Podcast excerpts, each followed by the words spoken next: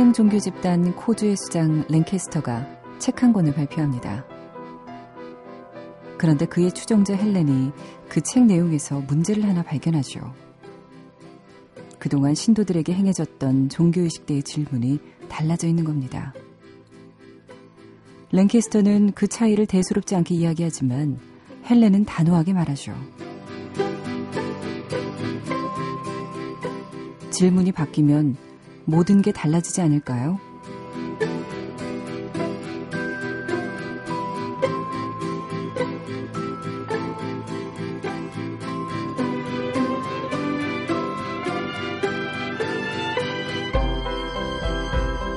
손정은의 영화는 영화다. 안녕하세요. 손정은입니다. 질문이 달라지면 대답은 물론이고 태도와 마음가짐도 달라집니다.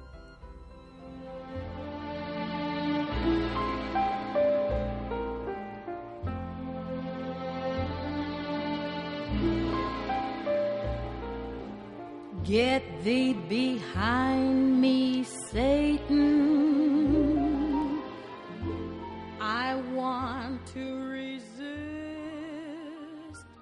but the moon is low and I can't say no. Thee 지난 수요일 써니의 따끈따끈 새 영화에서 써니 작가가 극찬한 작품이죠. 폴 토마스 앤더슨 감독의 영화 마스터 중에서 엘라 피츠제랄드의 Get Thee Behind Me, Satan 들으셨습니다. 실력파 감독이죠. 폴 토마스 앤더슨 감독. 그리고 연기파 배우 호아킨 피닉스와 필립 세이모 호프만이 함께한 마스터는 2012년 베니스 국제영화제에서 3관왕을 차지한 작품입니다. 영화는 신흥 종교 집단인 코즈의 수장이죠.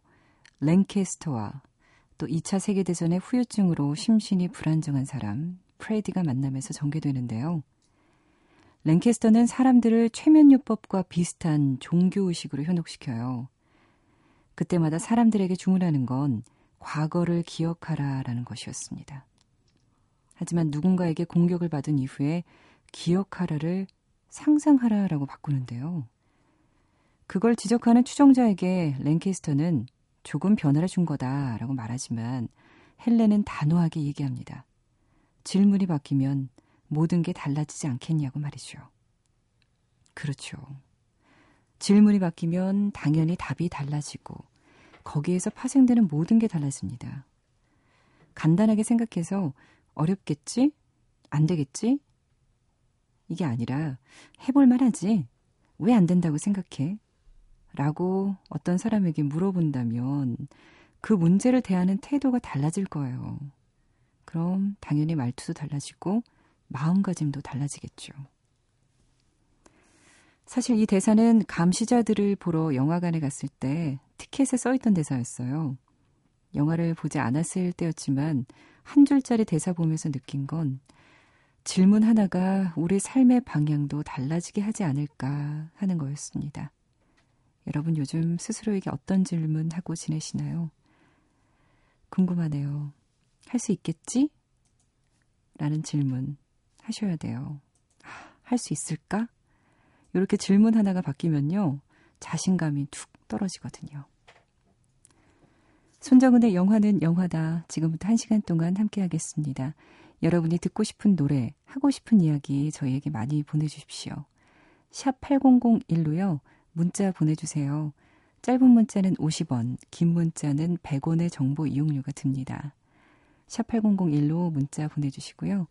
그리고 인터넷 미니로 함께 하시는 분들, 스마트폰 미니로 함께 하시는 분들도 미니 메시지 많이 많이 보내주십시오. 송동은 씨가 사연 올리셨나요? 늦은 밤 자기 전에 다시 듣기로 방송 듣다가요.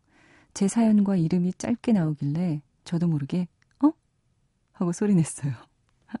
이 소리 맞나요? 어? 이렇게 보내셨는데. 그런 것 같아요. 다른 건 다 변해도 라디오는 참 변하지 않는구나. 내 이름이 라디오 전파를 타고 나오는 그 순간의 설렘도 마찬가지로 말이죠. 10년 전이나 지금이나 그 느낌은 참 오묘하고 좋아요. 이렇게 보내셨어요. 그리고 4563님, 더스틴 호프만이 나왔던 영화 졸업에서 아무 음악이나 한 곡 들려주시려무나 손 DJ? 뭔가 음, 반말인 듯 하면서도 기분이 묘하네요. 네, 들려 드릴게요. 어, 영화 졸업에서 스카보로 페어 켄티크 들려드리겠습니다. 윌리엄 엘 우드의 음악이에요.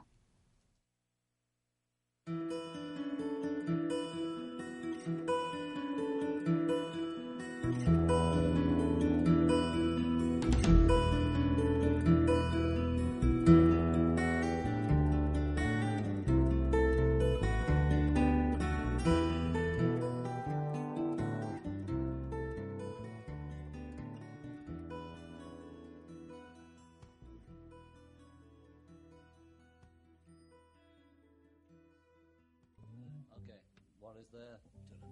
You'll hear it, yeah. Just the first occasion you get. I did with me thumb. Two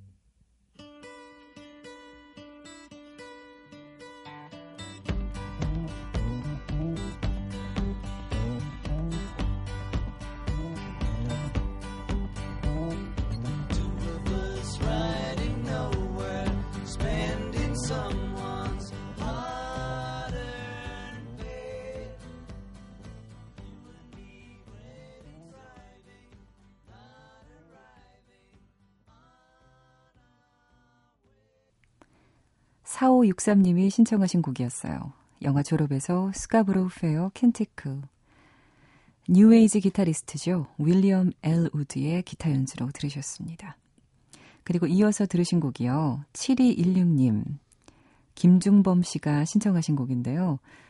준비하던 시나리오가 드, 드디어 끝이 보이네요. 축하합니다. 기분이 참 미묘합니다. 영화 Restless의 오리지널 사운드 트랙 중에서 Two of Us 신청합니다 하셔서 비틀즈의 Two of Us 띄워드렸어요. Restless, 구스 반 산트 감독의 2011년 영화죠. 삶과 죽음의 경계에 서 있는 두 소년 소녀의 사랑을 아주 유쾌하면서 판타지적 시선으로 그렸어요. 박찬욱 감독의 스토커에서 인디아를 열연했었던 소녀 있죠?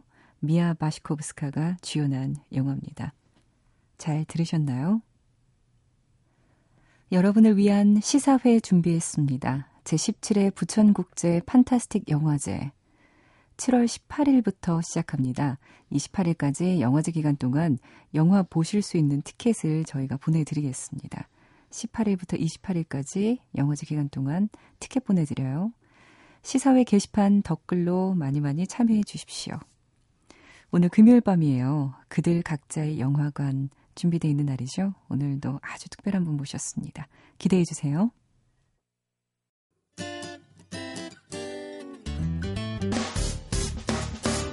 기쁠 때면 내게 행복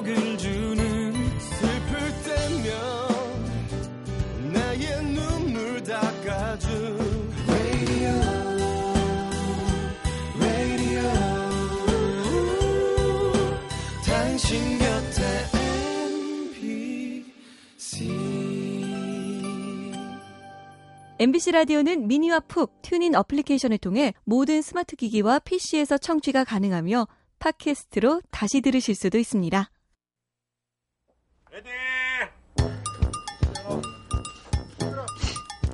영화는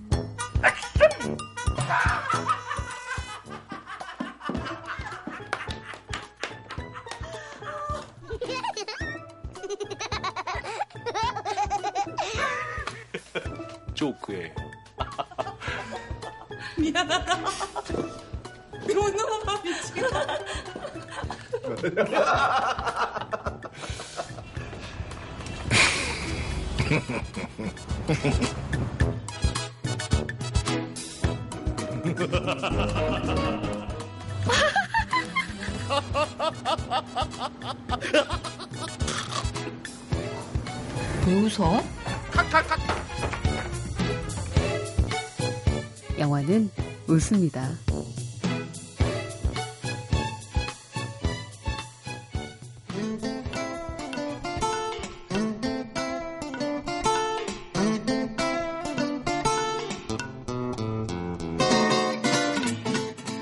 그들 각자의 영화관.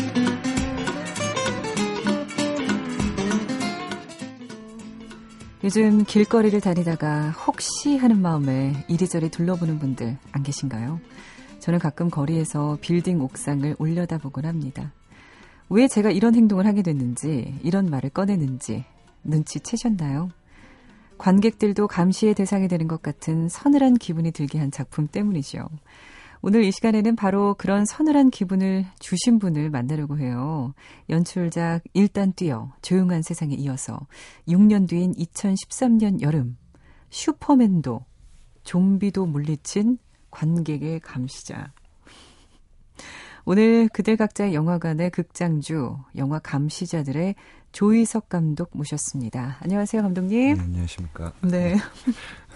갑자기 예, 긴장하시네요. 완전 긴장했습니다. 네, 조 감독님, 조 감독님 이렇게 불리면 네, 왠지 감독 그 보조 같다는 느낌 때문에. 네. 그 현장에서는 이제 다른 배우분들이랑 스태프분들 감독님이라고 부르던지 아니면 의석 감독이라고 부르시. 그조 빼라고 예. 명령하셨죠. 아니 그러진 않습니다. 저는 뭐 어차피 뉘앙스를 들으면 저를 부르는지 진짜 조 감독님을 부르는지를 알거든요. 아, 예. 그 뉘앙스. 아, 그거 미묘한 거죠. 그렇습니다. 일단, 어, 정말 축하드린다는 이야기 하고 싶어요. 영화 감시자들. 반응이 정말 뜨겁습니다. 영화 감사합니다. 검색어 항상 1위에 올라 있더라고요. 뭐 예. 월드워지나 뭐 모든 걸 다 제치고 있어요, 지금. 기분 요새 어떠세요? 아, 뭐 너무 행복하고 예. 감사하고 관객분들한테도 너무 감사드리고요. 그리고 뭐 같이 작업해 주신 저희 배우분들의 힘이었던 것 같아요. 그래가지고 너무 제작진들이나 모두 감사하고 있습니다. 네. 특별히 이게 또 공동 연출이잖아요. 네. 김병선 감독님과 함께 예, 예, 하셨는데, 오늘, 어, 홀로 나오셨는데, 네. 뭐라고 그러시지 않던가요? 뭐 이- 지금 다른 작품의 촬영을 또 하려고 가 있기 때문에요. 네. 그래가지고 일단은 병서 감독을 못 모시게 됐고요. 음. 그리고 스튜디오가 좀 좁아서 혼자 오는 게 낫던 것 같아요. 음, 아니, 그게 아니라 저희가 조 감독님만 모신 거라니까요. 아, 아, 예, 감사합니다. 이미 이제 바쁘시군요. 예, 예, 예. 그럼 이제 각자 좀 활동을 하게 되시겠네요. 뭐 인터뷰나 아무래도 병서 감독, 그러니까 지금 무대 인사 주말에 하는 거 빼고는 다 이제 제가 혼자 소화에 대한, 소화해야 되는 상황이 것도. 됐습니다. 음, 그렇군요. 예, 예. 공동 연출에 대해서 많은 데서 인터뷰를 좀 하셨겠지만 네. 처음에 이렇게 해야겠다라고 만든 계기에 대해서 저희 영화는 영화다 청취자분들께 한 번 더 말씀해 주세요. 어, 처음 시작은 병서 감독이 이제 10년 동안 촬영을 계속 해오면서 네. 10작품 넘게 촬영을 해오면서 이제 약간 갈증을 느꼈나 보더라고요. 연출에 대한. 아, 그리고 이제 감독님, 여러 감독님들이랑 같이 작업을 해보니까 네. 그래가지고 이제 저한테 형 연출하고 싶어요. 그렇게 얘기를 했었고 음, 그래서 이제 제가 영화사 집에 이유진 대표님을 소개를 시켜드렸죠. 그때 제가 있었던 회사였거든요. 오. 지금의 이 제작사이기도 예, 예. 하고요. 그래가지고 대표님을 소개시켜 드렸는데 마침 그 와중에 제가 이제 쓰고 있던 시나리오가 감시를 당하는 사람이 주인공인 이야기를 쓰고 있었어요. 음. 근데 이제 그게 이제 판권 문제로 조금 delay가 되면서 마침 병서가 이제 좋게 봤던 이 아이템 천공의 눈이라는 원작을 이제 병서가 형 이거 한번 해보세요라고 소개를 시켜줬고 아, 그래서 이제 저는 완전히 어떻게 보면 제가 준비하던 그 과정의 정반대의 이야기를 쓸 수 있다라는 게 되게 매력으로 또 다가왔거든요. 그렇네요. 그래가지고 이제 그걸 대표님한테 보여드렸더니 대표님이 그냥 일사천리로 판권을 사주셨고 예. 그리고 이제 그 와중에 이제 대표님께서는 이제 병서도 연출을 하고 싶다니 그런 공동 연출을 하는 게 어떻겠냐. 예. 그래서 이제 저는 6년 동안 좀 현장을 떠나 있었고 여러 예. 작품을 이제 준비하고 엎어지고 하는 과정이 있었고 병서는 계속 현장에 있었으니 그러니까 변장의 병서의 현, 현장성을 네가 좀 현장감과 받고 어. 또 네가 또 연출에 했- 했었던 경험 같은 경우 병서한테 나눠주고 음. 뭐 이런 식의 협업을 하는 게 어떻겠냐 그렇게 말씀을 해주셔가지고 뭐 저는 병서 감독이랑 또 오랜 관계가 있었기 때문에 또 흔쾌히 또 학연으로 오래된 관계 그렇죠 학연 지연 뭐 이렇게 돼버린 건데요. 그렇군요. 언제부터 아셨던 거예요, 그러면은? 병서 감독은 제가 영상원 2학년 때 만났죠. 영상원 그러니까 1년 후배라서요. 예, 음, 한 대학교 때? 16년 정도 된 사이죠. 네. 감시자들 워낙에 많은 분들이 보셔서 스토리 다 알고 계시지만 네.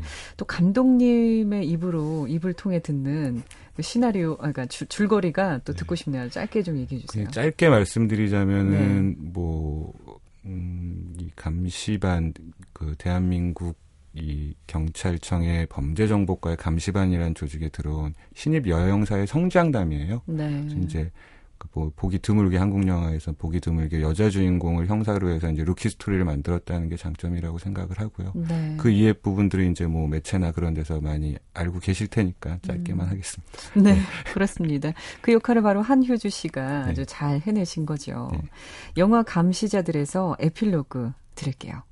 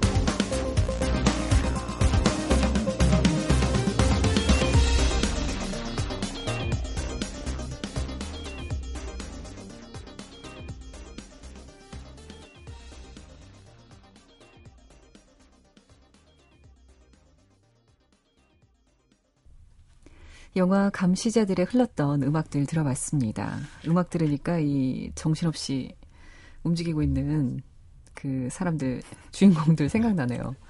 영화 음악은 누가 만드셨나요? 네, 저희 영화 음악은 달파란 장영규 음악 감독님 두 분의 또 이, 이 특이하게 또 공동 작업이셨고요. 아, 또 이분들이 도둑들 뭐 놈놈놈 그런 뭐 은밀하게 위대하게 그렇게 뭐 대장 영화들 많이 하시고 한국 예. 영화에서도 굉장히 중추적인 영화 음악을 담당하고 계시는 분들이 예, 있습니다. 아주 훌륭한 분들인데 네. 어, 생각보다 비싸지 않다는 예. 거를 강조해 달라고 항상 하셨다면서요? 이분들이 이제 걱정이 왜 다음 작품 사람들은 항상 작품이 많고 예. 가격이 비싸다고 생각을 한대요. 그렇죠. 저들은 이분들이. 바쁠 거야. 예, 그리고 두 분이시니까 왠지 더블 차지가 들어올 것 같고 그런데 이분들이 항상 억울해 하시는 부분이 저희는 영화 버젯에 맞춰서 싸게 잘 만들어 드립니다. 그렇게 항상 말씀을 하시니까 뭐 많이 이거 영화 관계자분들이 들으신다면은 많이 감독님들 찾아주셨으면 음, 좋겠어요. 많이 연락 주세요. 예. 잘했죠. 네. 잘하셨습니다. 네, 오늘 감시자들의 감독 조희석 감독 모시고 이야기 나눠보겠습니다. 나눠보고 있습니다. 어, 그들 각자의 영화관이에요. 코너 제목이 어, 감독님이 어, 영화관 주인이라면 이런 영화를 여러분께 상영해 드릴게요 하거든 하는 내용이거든요. 네. 첫 번째 영화 어떤 영화인가요? 첫 번째 영화는 장피에르 다르덴, 릭 다르덴이라는 감독의 두 형제 감독이에요. 그렇죠. 공동 연출을 하셨고요. 네, 로제타라는 1999년 작품인데요. 네, 어떤 내용인가요? 뭐 내용은 그냥 심플하게 말씀드리자면은 그 로제타라는 한 소녀의 예, 그 일자리를 얻기 위한 고군분투라고 할까요? 그런 음. 얘기고요. 고군분투 이상으로 정말 뭐랄까 서늘하죠. 이 예, 영화가. 무서울 정도로 그래서 비참하고. 그냥 예, 그리고 이게 99년작인데 그때가 또 이제 세기 말에 약간 우울함이 좀 표현이 되기도 해요. 아, 그래서 그 당시 그 벨기에란 나라의 그 로제타라는 소녀가 겪는 이 뭐 지금으로 우리 치자면 이제 비정규직 문제가 될 수도 있겠고요. 이 네, 실업자의 예, 88만 원 세대 얘기가 될 수도 있겠고 이런 음. 얘기가 지금 현재 우리 젊은이들이랑 또 맞닿는 부분이 있지 않을까 해서 음. 영화를 소개해드리고 싶었습니다. 네, 이 영화를 아주 좋아하신다고 들었는데. 예, 뭐 너무 걸작이라고 생각을 합니다. 네, 예. 많이 보셨나요, 여러 번? 영화는 한 두 번 정도 봤는데요. 네. 볼 때마다 이제 제일 좋아했던 부분이 이제 오프닝 장면이거든요. 어, 정말로 이 로제타라는 소녀의 얼굴도 안 보여주고 뒷모습으로 카메라가 계속 쫓아가요. 음. 문을 막 여러 번 열고 가는 거를 그냥 그 거친 호흡 소리를 그대로 따주면서 쫓아간데 이제 그 순간이 해고를 당해서 항의를 하러 가는 그 모습이었는데 그 핸드헬드 카메라의 핸드헬드가 또 이 소녀의 분노를 고스란히 느끼게 해주고 그런 음. 느낌에서 항상 오프닝 장면으로는 이렇게 긴장감이 있을 수는 없다라고 항상 생각을 하죠. 아, 그렇군요. 네.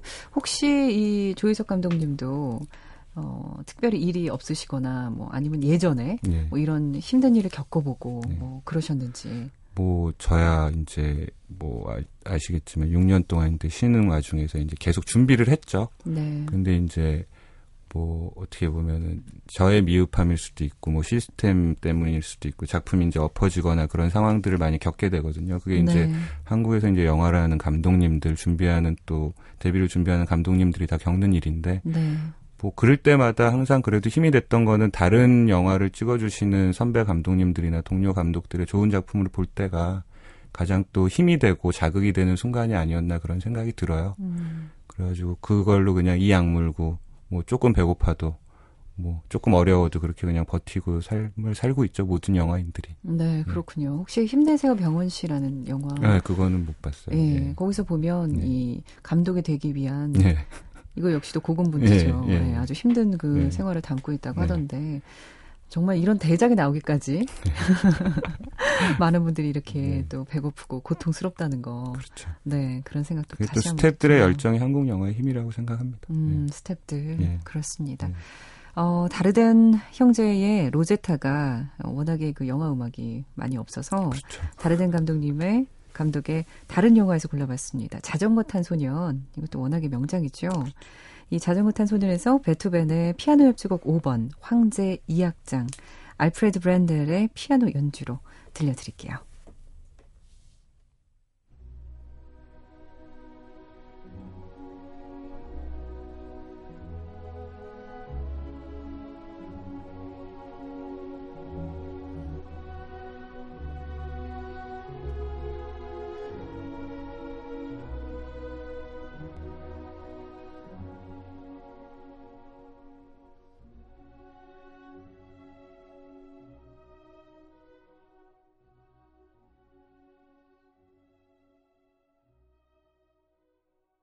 다르덴 감독의 자전거 탄 소년에서 들었습니다. 베토벤의 피아노 협주곡 5번, 황제 2악장이었어요. 제가 왜 웃었냐면요. 제가 클래식 프로그램 진행한 적이 있거든요. 예전에 부산 MBC 다닐 때. 네. 갑자기 그때 생각이 네. 그때 나서 웃었어요. 재밌게 하셨나 보죠. 웃음이 나신 거 보니까. 아니 그때 제 목소리가 갑자기 네. 생각이 나서 다 듣고 싶은데요. 조혜석 감독님과 이야기 나누고 싶은 게 많아서 여기까지만 듣겠습니다. 아쉽지만 네 감시자들에서요. 어, 이 부분은 정말 내가 심혈을 기울였다. 이 전체 시나리오 중에서 아, 이 부분만큼은 내가 이렇게 만들어야지 했던 그런 장면들 어떤 것들이 있을까요? 어, 뭐, 다 말씀드리자면, 공을 안 들인 장면은 없죠. 그런데 네. 이제 특별히 이제 전체적으로 말씀드리자면은, 그, 제임스로 대변되는 이 옥상에서 내려다보는 시점, 이 bird's eye view 시점이랑 이제 황반장 이 감시반 그룹들은 땅바닥에서 eye level로 움직이거든요. 네. 그러니까 이런 시선의 충돌을 어떻게 앵글로 표현하는 거에 있어서 어떻게 효과적으로 할 것인가 그 고민이 굉장히 컸었고, 예. 그래서 이제 여러 장비들을 사용을 해서 그 장면을 연출을 했고요. 그리고 또 하나는 또 좀 독특하다고 느끼실 수도 있는데 이제 어떻게 보면 이게 범죄자를 쫓는 경찰의 얘기인데 감시를 할 수밖에 없는 역할들이기 때문에 감시반들의 얼굴에 계속 사람을 지나가게 하거나 얼굴을 잡을 때 아니면 건물 뒤에 숨게 하거나 이렇게 layer를 계속 쌓아줬어요.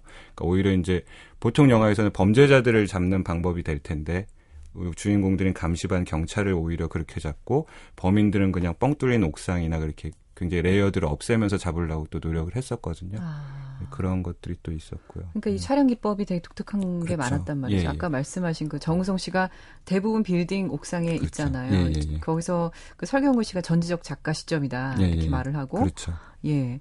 근데 거기서요 굉장히 인상적이었던 게 저는 그 정우성 씨가 빌딩에 있는 모습을 옆에서 잡은 게 아니라 위에서 예, 예, 예. 잡았고 예. 그게 갑자기 확대가 확 되는 장면이 예, 있더라고요. 예. 아, 그 갑자기- 카메라 쫙 빠지면서. 예, 예. 여의도 전체, 그게 이제 전체. 제가 시나리오 상에는 우물한 개구리라고 표현을 했거든요. 음. 그러니까 이제 제임스가 옥상에서 이제 자기가 전지적 작가인 양, 신인 양 이렇게 자기 조직원들을 감시하고 있었지만은 결국 이제 자기가 옥상에도 있다라는 거가 들통이 났을 때는 음. 그 위에 또 시점으로 진짜로 전지적인 시점으로 봤을 때는 감시반들을 둘러싸인 하나의 개구리밖에 안 된다 우물안 속에. 네. 그러니까 그 부분을 이제 CG로 표현하기 위해서 CG 팀들이 굉장히 고생을 많이 아, 해주셨죠. 그래서 막판에 예. 그 마치 예, 예. 지도처럼 그렇죠. 그렇게. 디졸브랑 디졸 아, 디졸브를 시켜버리는 거죠. 아, 그렇군요. 예, 예. 그렇게 위에서 찍을 때는 어떤 그거는 3D 캐릭터입니다. 그러니까 네. 처음에 시작할 때만 가까이서 이제 제임스 우성 선배의 머리를 저희가 찍고요, 실제로. 예. 그러고 나서 뒤로 빠지는 건 디지털 캐릭터로 교체를 해가지고 이제 3D로 만든 거.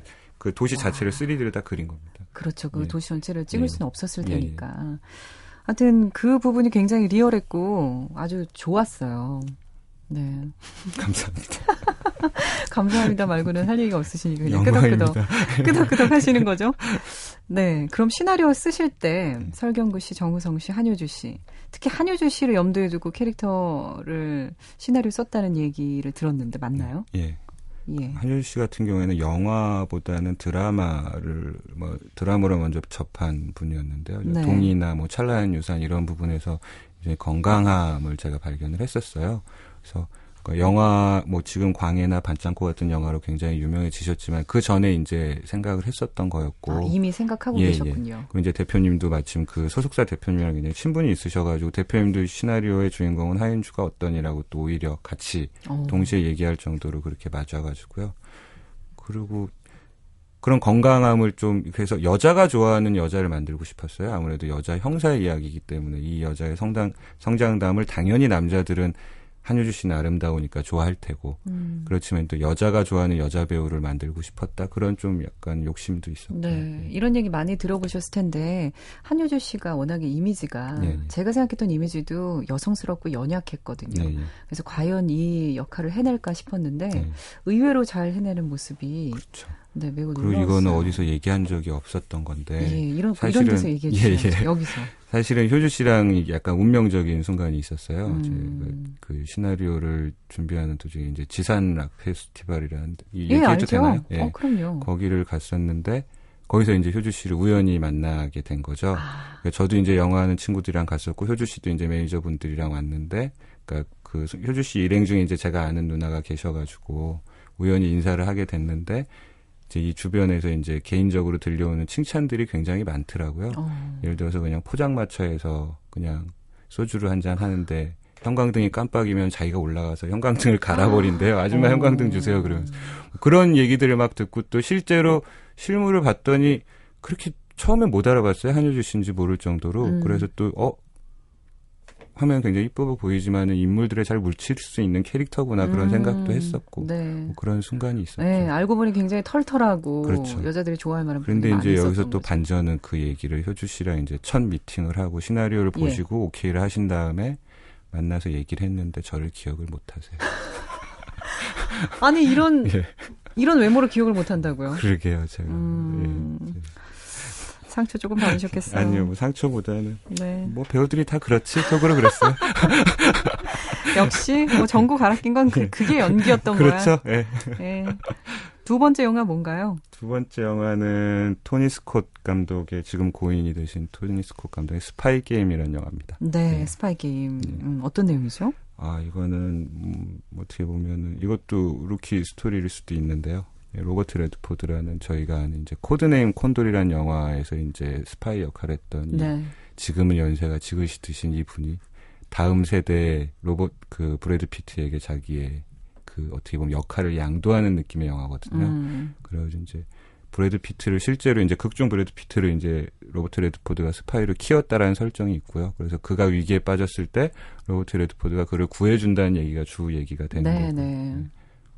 이 영화를 선정하신 이유가 있을 것 같아요. 그냥 이 스파이 영화들이나 저희 영화랑 비슷한 이런 무대 영화들의 그냥 교본이 될 수 있는 시나리오고 연출이 있고 네. 그리고 이제 통제실 장면 같은 경우 저희 영화에도 이제 이 실장님이 나오는 통제실이 많이 나오는데 예, 이런 control tower들이 항상 토니 스콧 영화에는 나와요. 예. 보면은 그러면 이제 거기서는 항상 여자 주인공이 있거나 남자 주인공이 거기서 이제 뭐 거리에 있는 그 경찰이나 자기 상대와 무전을 항상 하고 지시를 내리는 장면들이 많이 나오는데 음. 그런 장면들이 항상 교본 같은 또 그런 camera work이나 연출 방향을 보여주시거든요.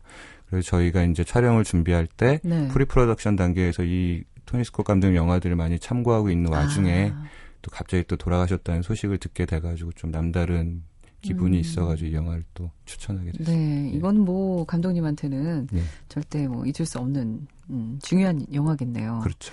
왠지 그럴 것 같았어요. 감시자들의 이 흘러가는 분위기와 예, 스파이 음악도 너무. 좋고요. 예. 예. 근데 혹시 스파이 게임 보시면서 이제 교본이다 말씀을 하셨는데 네.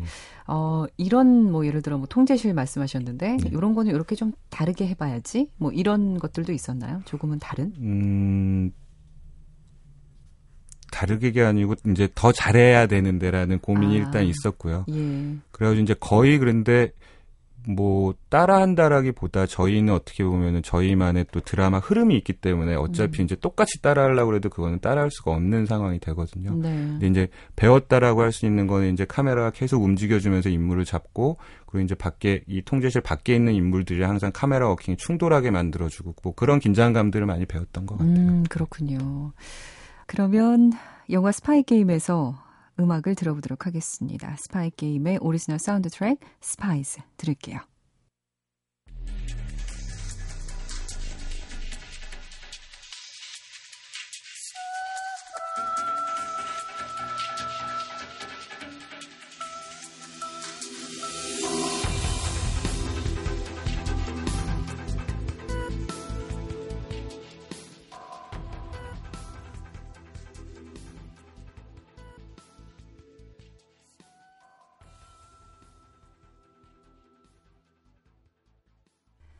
영화 스파이 게임에서 오리지널 사운드 트랙 Spies 들었습니다.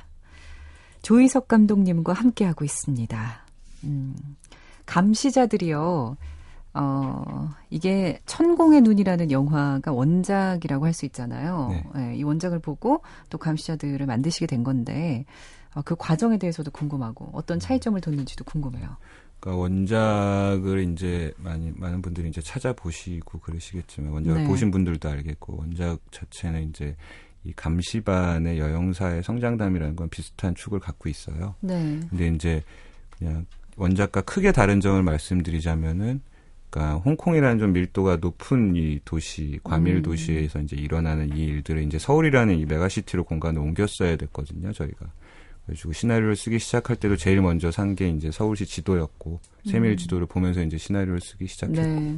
그래서 이제 배경이 서울로 넓어진 만큼 액션도 좀 더 커져야 되고 그리고 인물들의 캐릭터도 조금 더 다채로워되지 다채로워야 되지 않을까 그런 생각이 들어가지고 음. 그러니까 이제 크게 다른 점은 그 정도라고 말씀드릴 수 네, 있어요. 캐릭터는 이렇게 크게 변화는 없고요. 캐릭터는 예를 들어서 이제 준호 군이 연기한 다람쥐 역할 같은 경우에는 이제 제가 새로 만들게 된 캐릭터가 있고요. 아, 이제 감시반들 같은 경우에도 이제 이렇게 동물 이름으로 code name이 정해져가지고 동물원이라고 불리게 되잖아요. 음. 이제 원작 영화 같은 경우에는 이 감시반들을 그냥 너무 건조하게 그냥 다뤄버려요. 도구 정도로. 네. 그러니까 황 반장님과 하윤주 역할하는 두 배우분들의 이야기 그리고 거기다가 이제 제임스 역할을 하신 분의 그 어떻게 보면 세 명의 그냥 삼각축으로만 이야기를 끌고 가는데 저는 좀 원작에서 아쉬웠던 게 그런 감시반들이 일하는 이 하모니가 굉장히 중요하다라고 생각을 해가지고 저희 캐릭터들은 좀 더 올린 점이 있죠. 아, 그렇군요.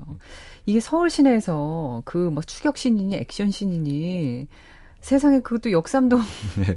아, 테헤란로. 저, 네, 네, 테헤란로 어떻게 거기서 그렇게 찍으신 거예요? 그거는 뭐 일단은 시나리오를 쓸 때 제일 처음에 썼던 게 청계천이었어요. 음, 그리고 고가 장면이 있었고 시나리오에. 음. 그러면서 이제 PD님한테 이제 초고를 보여주면서 허락을 맡았죠. 당신 청계천 해줄 수 있어. 고가 해줄 수 있어. 안 그러면 저희는 도망가서 찍어야 되는 거거든요. 그러니까요. 근데 PD가 그거에 대해서는 너무 걱정하지 마시라고 자기를 믿으시라고 그랬어요. 아. 그래가지고 이제 믿고 이제 쓰면서 이제 준비하는 과정에서 테헤란로까지 생겨버린 거죠. 와, 그리고 PD가 그걸 또 강력하게 주장했고 서울 한번 제대로 보여줍시다. 그럼 테헤란로 아닙니까? 강남은 강북은 네. 청계천이 있으니 그렇게 해가지고 이 저희로서는 항상 얘기하는 게 이 미친 추진력이라고 얘기를 하거든요. 이 송대찬 PD님이시라고 네. 저 밖에 계시는데 아, 들으시나 어, 밖에 모르겠네. 아, 예. 계신 분이 예. 저분이 힘써주신 거구나. 그렇죠. 그래가지고 어떻게 보면은 연출자로서 좀 부담이었던 거는 그래서 헌팅이 완료가 굉장히 늦게 됐어요. 음. 왜냐하면 이 공간을 끝까지 해내겠다는 이 제작팀의 이 열정이 어떻게 보면 정말 촬영 며칠 전까지도 결정이 안 날 정도로 계속 try를 한 거거든요. 아, 그래가지고 이제 어쩌면 진짜 테헤란로 가는 날 아침에도 진짜 찍을 수 있는 거야라고 제가 피디님한테 물어봤어요. 네. 누구와 이 계속 협상을 하신 거예요? 여기를 허락받기 일단은 위해서. 서울 영상위원회라고 이제 저희 영화 쪽 이 섭외랑 그런 걸 지원해 주- 주시는 분들이 계시고 그 다음에 이제 서울 이제 경찰 본청에서 저희를 굉장히 많이 도와주셨어요. 음. 아무래도 경찰 영화이기 경찰을 또 포지티브하게 그렇죠. 그리는 얘기잖아요. 간만에 나오는 예. 어, 포지티브 예. 중요하죠. 그래가지고 경찰청에서도 굉장히 많은 도움을 받았고 그리고 이제 서울시 산하 기관들의 도움을 많이 받았죠. 네, 그러면 바로 이 통제를 하고 거기서 씬이 시작되는 건가요? 통제하고 촬영이 들어간 건가요? 그렇죠. 그러면서 이제 원래는 이제 저희가 이제 convoy라고 해서 차들을 몇 대 딱 놔가지고 이제 저희 차들을 먼저 보내고 이제 뒤 차들 실제로 다니시는 분들을 막고 찍기도 하고 그 이제 flying cam을 띄울 때나 이렇게 뭐 트럭 충돌 장면 같은 경우에 완전 통제를 했어야 돼가지고 경찰분들이 도움을 주셨고 그렇게 실제로 찍었죠. 음, 몇 시간 걸렸나요? 글쎄요. 그런 촬영들 예를 들어서 고가나 테헤란로 촬영 같은 경우에는 오전 일찍 집합을 해서 준비를 다 하고 리허설을 한 다음에 그 다음에 실제로 찍은 건 한시를 못 넘겼어요. 그러니까 왜냐하면 그 뒤로 가면 이제 지옥이 되니까 거기가 그렇죠. 예. 그래가지고 경찰분들도 계속 이제 시계 보면서 빨리 찍으라고 빨리 찍으라고 예. 그러죠. 자기들 더 이상 못 해주니까. 예.